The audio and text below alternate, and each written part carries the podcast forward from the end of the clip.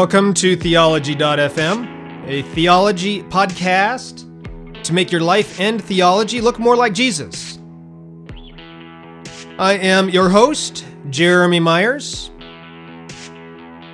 What would you think if I told you to go hug a tree? Or think of a buffalo as your brother? yeah, if that sounds sort of weird, new agey, like part of some other religion, or just plain off the wall, well, give this sermon by, by Brian Zahnd a listen. I was quite challenged by what he said, and I'm curious to know your reaction as well. Brian Zahnd is the founder and lead pastor of Word of Life Church. It's a non denominational Christian congregation in St. Joseph, Missouri. Brian and his wife founded the church in 1981 and have been pastoring there ever since. Brian is also the author of several books, which I have read, including A Farewell to Mars, Radical Forgiveness. You can find Brian at brianzahnd.com. He's got a podcast, his sermons on iTunes. Get his books on Amazon, CBD. Connect with him, Facebook, Twitter. Links to all of those are in the show notes. This episode of the One Verse, or, I'm sorry, uh, One Verse podcast is my other podcast. This is Theology.fm. This episode of Theology.fm is brought to you by you. It takes quite a bit of work to produce this podcast and my other podcast, along with my various blogs and books and courses and everything else I put out. And so I'm looking for partners, people to partner with me. If you want to help me publish a book or produce this podcast, help me out with my blog, uh, or even donate financially to some of the great expenses I have in putting all of this stuff out, I would love to talk with you and participate with you, see what uh, how, how, you can help me and how I can help you. So uh, you can do that, find the various ways, contact me, all of that by going over to redeeminggod.com slash partner. It's my main blog, and uh, there's sort of a little bit about my ministry, what I do, and how you can participate with me, how you can join with me, how you can partner with me. Let's partner together in 2016. See where God takes us.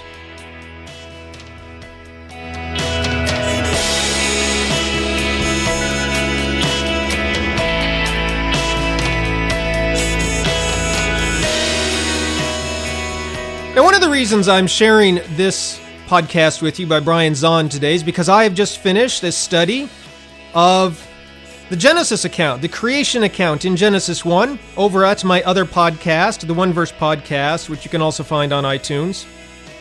And I really like what Brian had to say about Genesis chapter 1, verse 31. When God saw all that he had made, and it was very good. And just preceding this, God gave three instructions to the humans he had created. I talked about those three instructions in one of my podcasts, in the last podcast of 2015.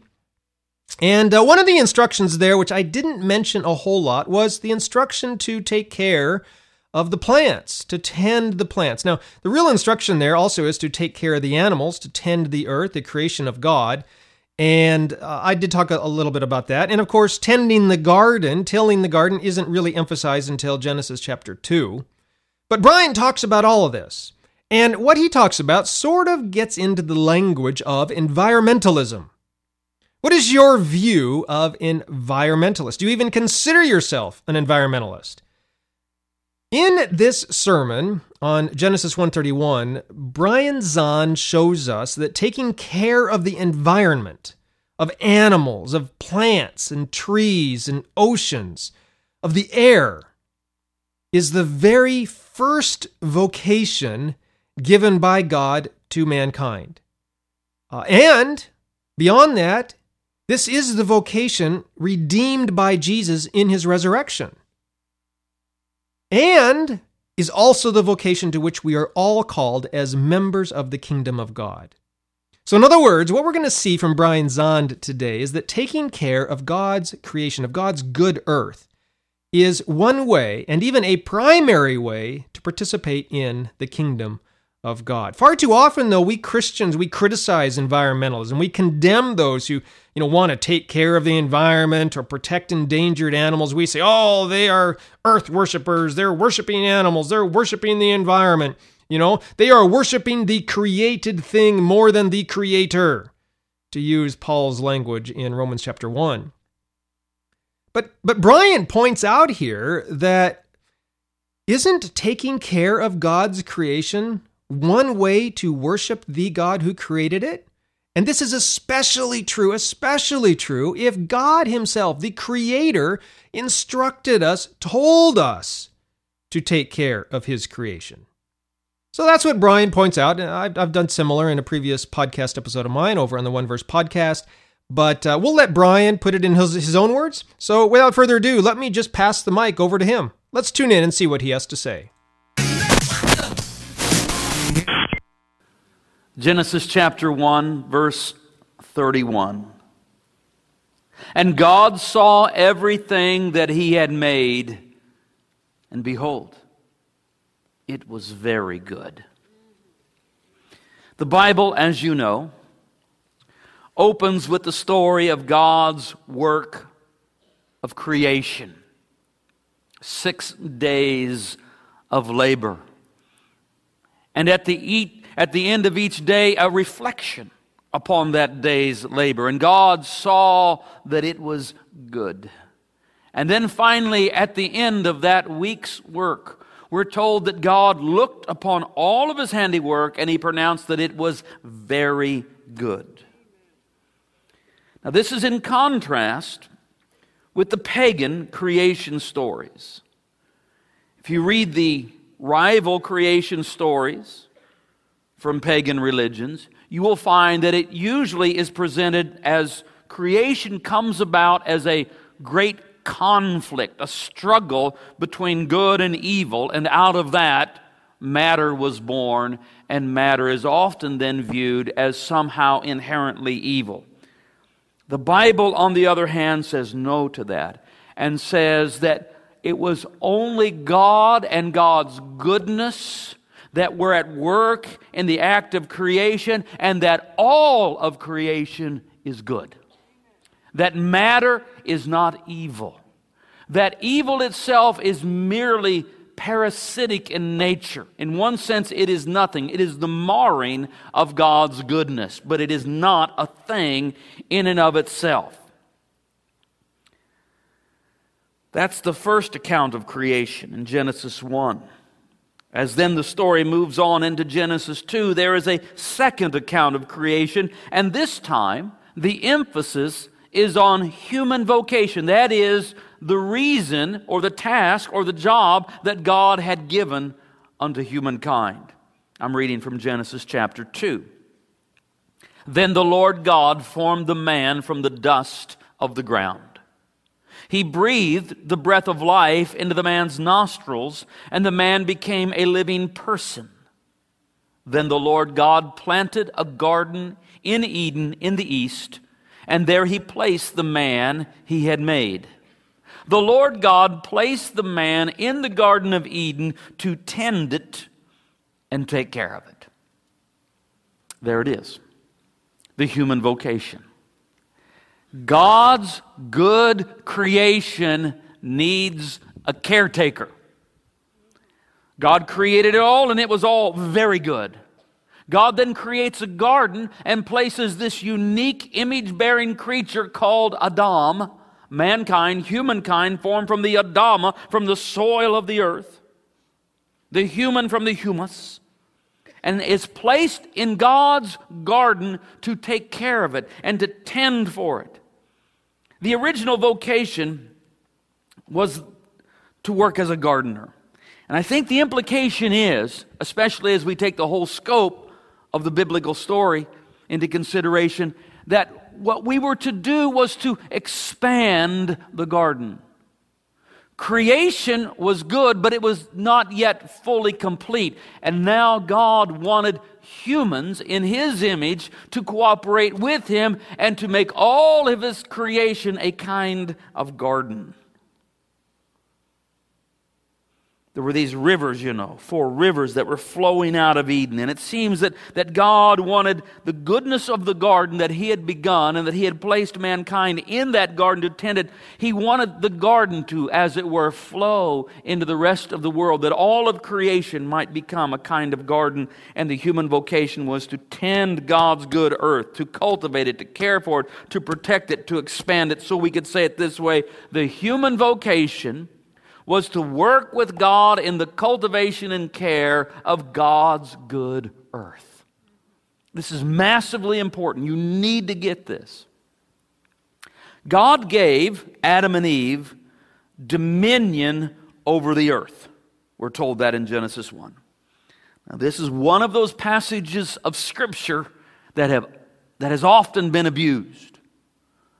And people have taken it as a license for plundering the planet and abusing the planet, for a rapacious approach to being a human being upon the earth. That is not how we are to understand the gift of God to humanity called dominion.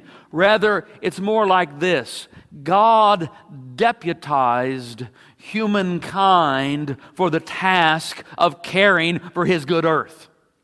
You might say it this way God gave Adam and Eve dominion over the earth as a park ranger is given dominion over our national parks.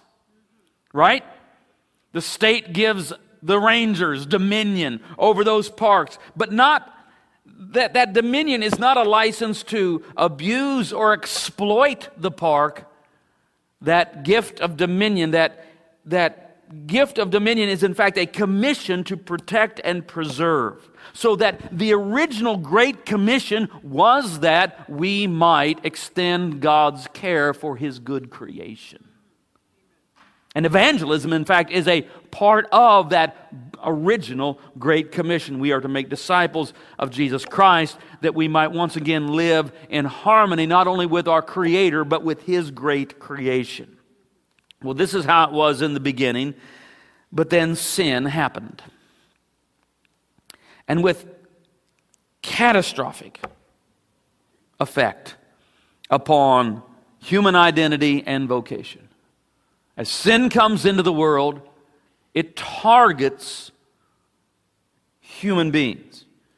Human beings become the hosts and the carriers of sin, but it is not only humans who suffer as a result of the introduction of sin into creation.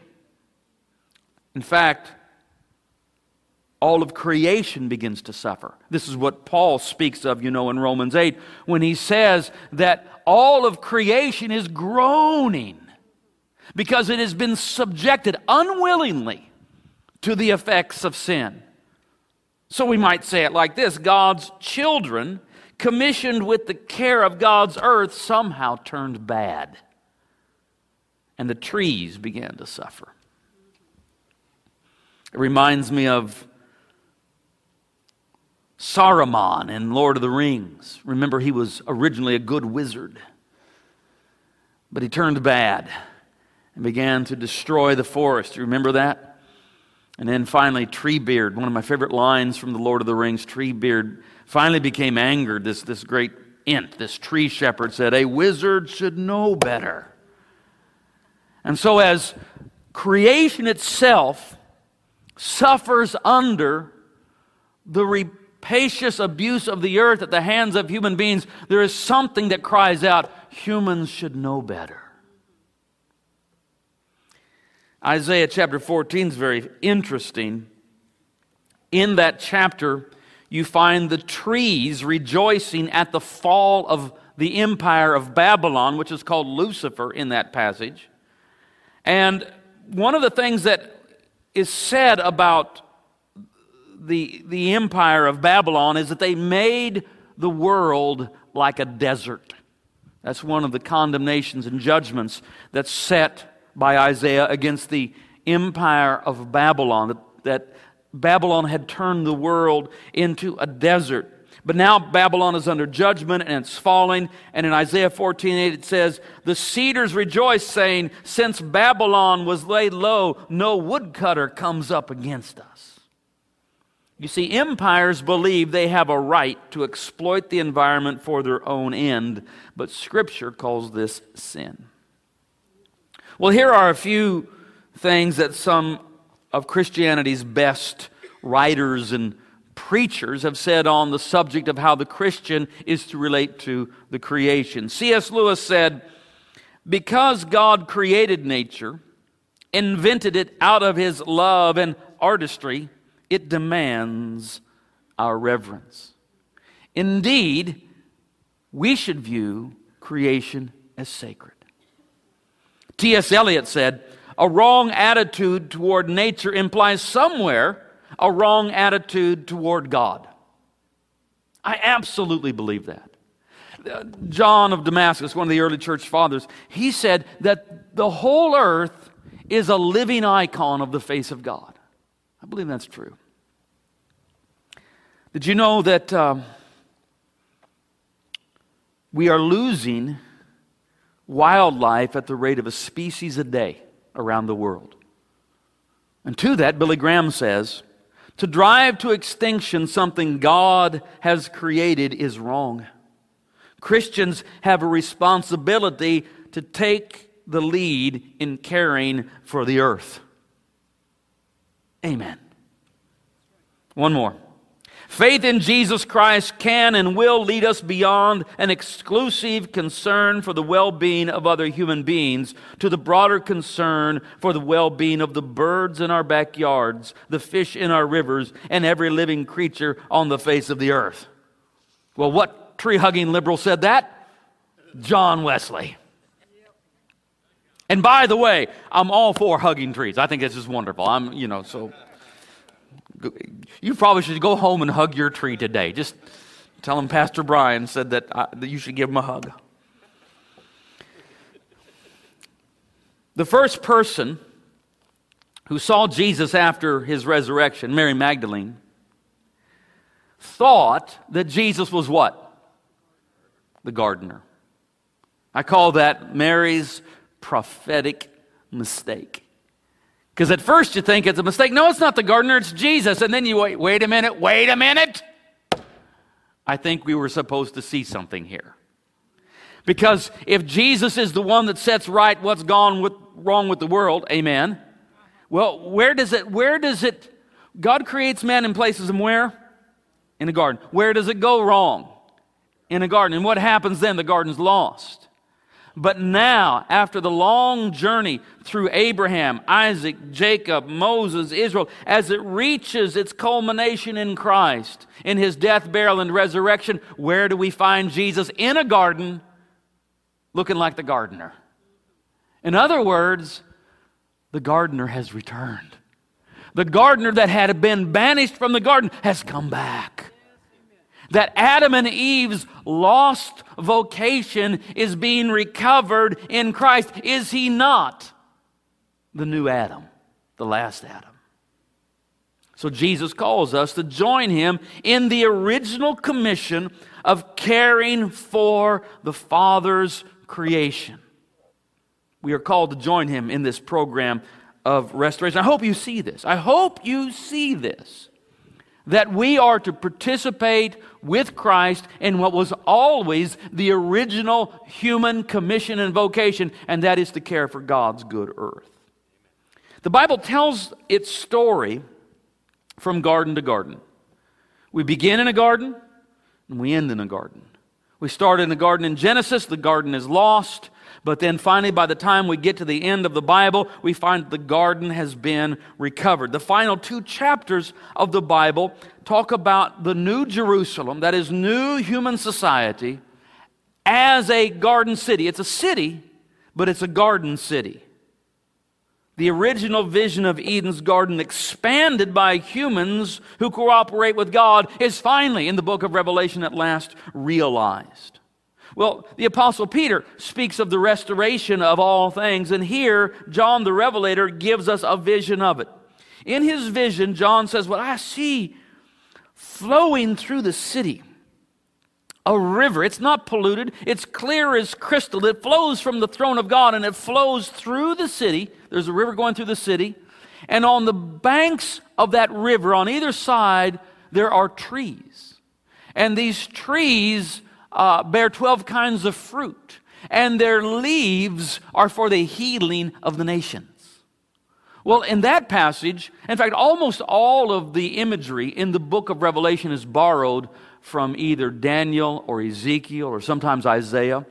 And here, John is borrowing from Ezekiel's vision. Remember, Ezekiel had a vision at a time when the temple had been destroyed. He saw a new temple, a new kind of temple. And in Ezekiel 47, he says, I saw a river. Well, it doesn't start out as a river, it's just a little trickle coming down the steps of the temple. But as, the, as that little trickle goes, it becomes deeper and wider. First to the ankles, and then to the knees, and then to the waist, and then enough to swim in. And this, wherever this river goes, for it becomes a mighty river, wherever it goes, it brings healing. And it flows into these desert waste places and they suddenly blossom and they turn green. It flows into the Dead Sea and the Dead Sea is healed and now it's teeming with life and with fish. And Ezekiel says, and these trees that grow up on either side of this river, well, the leaves are for the healing of the nations. And so John then incorporates that into his vision. Well, do you see it? The prophets and the apostles are all telling us the same thing that God has not abandoned his good creation. And God has not given up on the original human vocation. Jesus the Christ is the Savior King who leads humanity in the restoration of all things the restoration of the human soul, the restoration of human society, and the restoration of God's good earth. If you think that God's intention is for that God's going to kick his creation in the garbage can, you have been misled. The vision is restoration, not destruction. Creation itself is to be restored in Christ. And those who are baptized into Christ are to be living out that future reality in as far as we can here and now. We, we are to embody the restoration to come in our lives as much as possible here and now. When it comes to the environment, when it comes to God's good earth, we need to get rid of all pagan and Gnostic thinking. Instead, I'm going to make a radical suggestion. We should think like Christians. Not like pagans and not like Gnostics. We should think like Christians.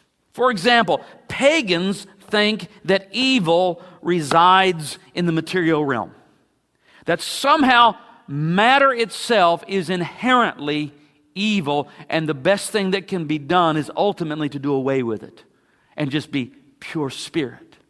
That's pagan thought. Christians reject that. Christians say no. Christians say no to that primarily because the Word became flesh and was without sin. And from that, we learn that God is able to take up habitation within matter, within flesh and blood, within bread and wine. And so we learn that the idea that matter itself is the problem and needs to be destroyed is a pernicious lie, and Christians reject that.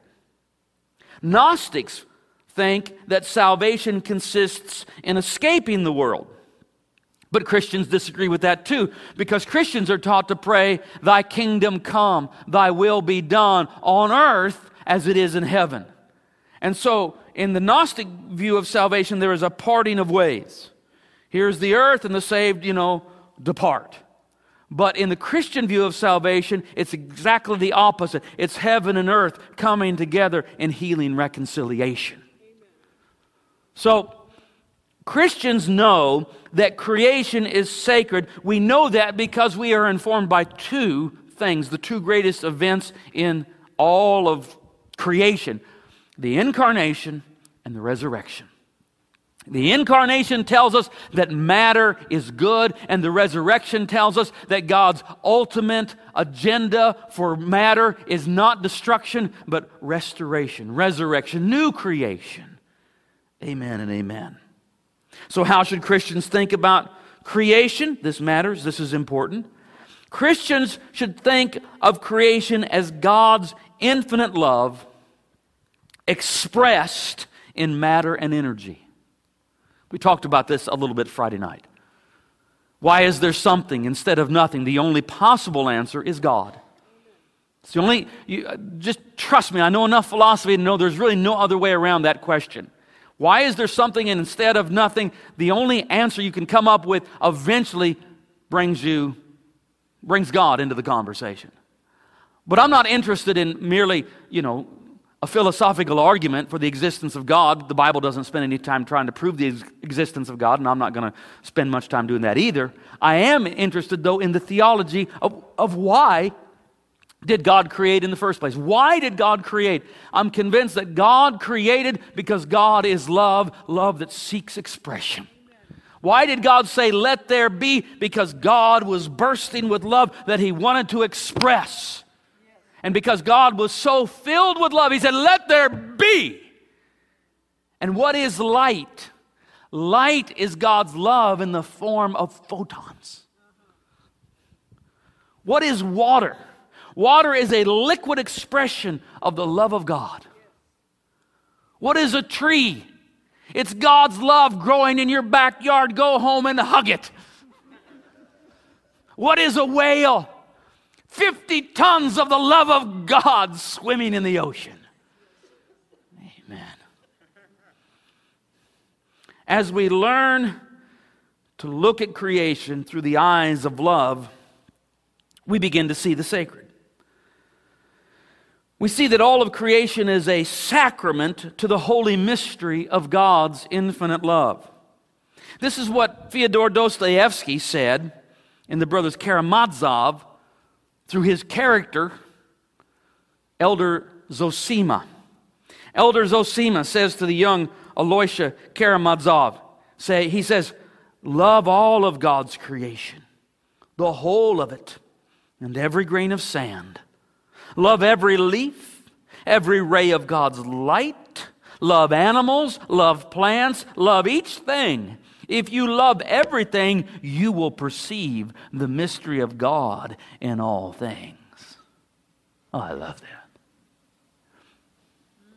And I love the instinct that St. Francis of Assisi had to regard all of creation as a kind of kin, belonging to the family. G.K. Chesterton said, It's not so much that the earth is our mother as the earth is our sister.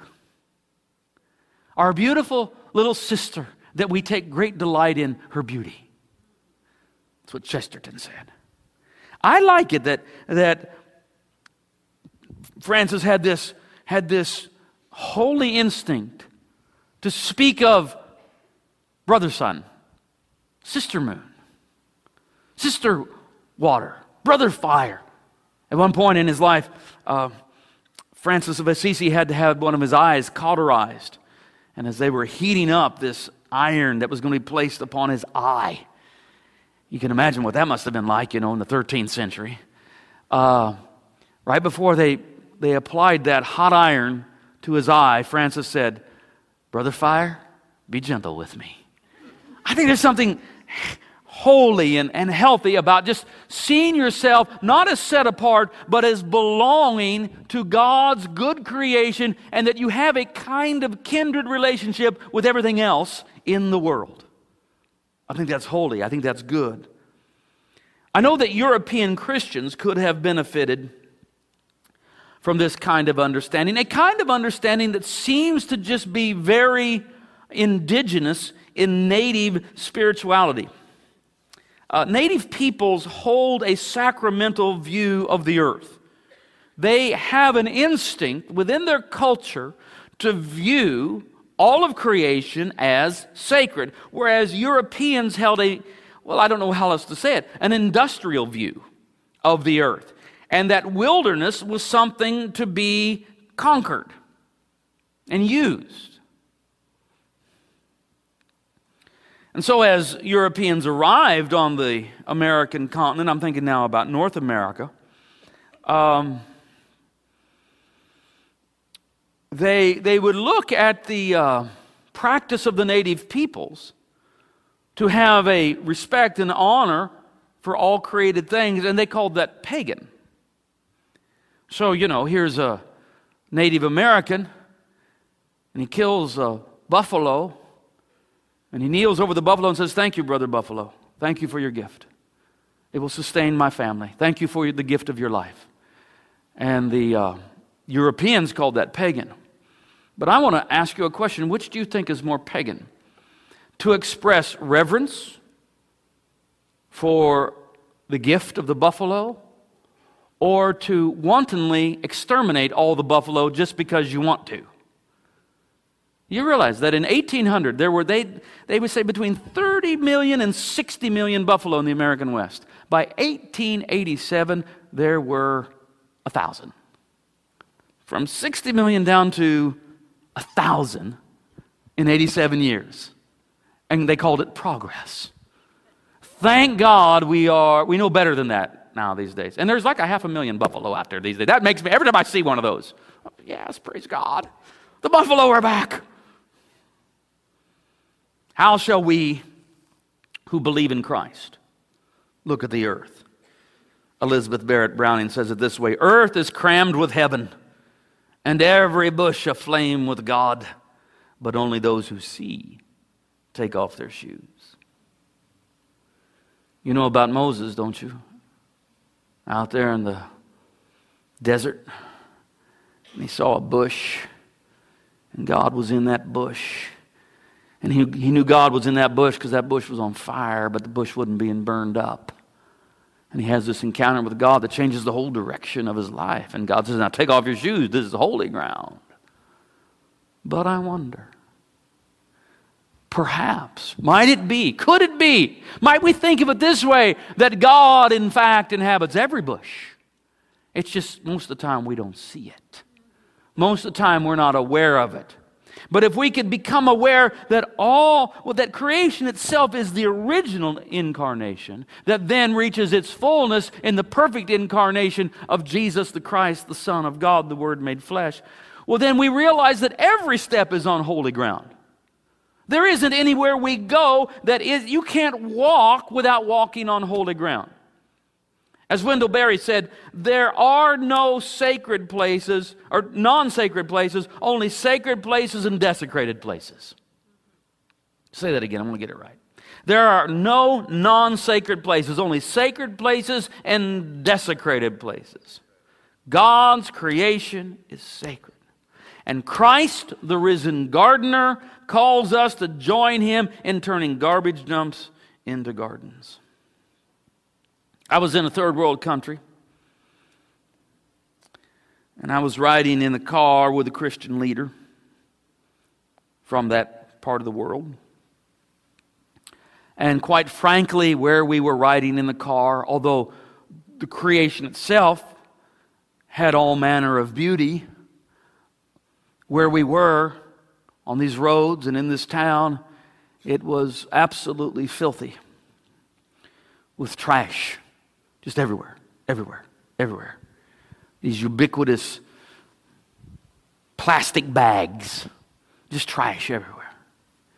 And we're riding along in his car, and he, he had, uh, he had, uh, give me that, give me that right. He had, he had one of these uh, bottles of water, you know. And we're, we're riding along, and he's, he's driving, I'm in the passenger seat, and, and he gets done with his bottle of water, and he goes out the window. And I'm sitting here I just did this.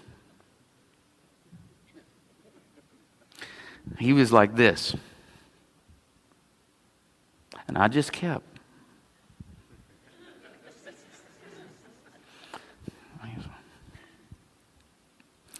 Well, everybody does it. And I said, Yeah, I can tell. It's pretty obvious. I said, Don't you think there's a better way? He didn't say anything. And don't you think that that better way ought to be led by those who believe that Jesus Christ is Lord of the earth? I was pretty stern with him. I wasn't happy. There's a little bit of tension. He didn't. We, we eventually just changed the subject. I saw him about a year later, and he said, "You know, that really convicted me." and he said, "I repented." And And you know what I did? I went all up and down the street on my where my house is, all up and down that street, and I cleaned it all up. And my neighbors were just looking and said, What was he doing? What's he doing? What's he doing? He's being a gardener. We are not consumers. We are gardeners. Gardeners charged with caring for God's good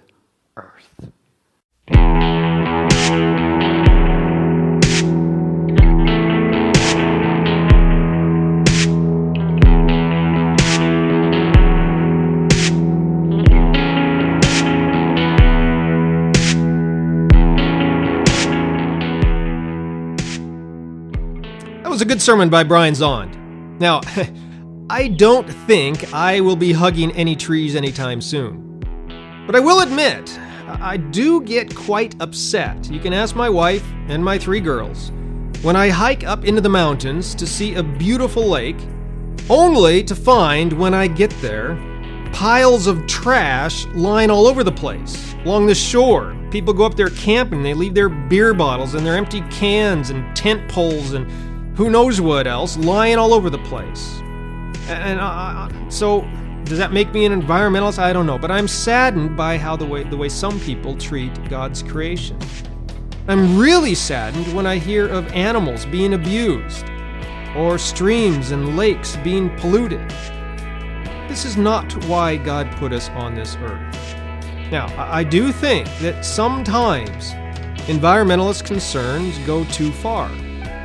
I live in Oregon, state of Oregon, and sometimes we see that with certain salmon runs and, and the, the, way the way fish are protected more than human jobs and all sorts of things. But I just think that with environmentalism, as with everything in life, there just needs to be some balance. And, and sometimes it does seem that concerns about wetlands or grasslands or some endangered butterfly, it, it, it sort of gets out of balance and causes the lives of humans and the livelihood of humans to become endangered. But uh, that's no reason to just back off of all of that and say we can do to the planet and human and uh, uh, well, yeah, other humans uh, and animals and, and plants anything we want. No, that is not the balance either. The, the, the, finding the right balance between taking care of humans and taking care of God's earth is extremely difficult. So I'd be curious, uh, what sort of approach do you use with the environment? How do you find that balance between having dominion over God's creation without letting it have dominion over you. Well, you can weigh in in the show notes, in the comment section on the show notes. Go to theology.fm slash Brian Zahnd slash 12. Leave a comment there or on Facebook, uh, wherever you found this, and I'd be interested to know how you balance this, these, these concerns that we've talked about. Also, if you haven't done so already, I would love it if you would leave a rating and review on iTunes. People searching for studies on Genesis 1 or uh, environmentalism or things like that might help might find this podcast and be encouraged and instructed along with it. And your rating and review will increase that likelihood as, as iTunes takes that into consideration. Thank you very much for leaving those rating reviews. I really appreciate it. And thank you for listening to the Theology.fm podcast. And until next time, keep thinking, and may your life and theology continue to look more and more like Jesus Christ.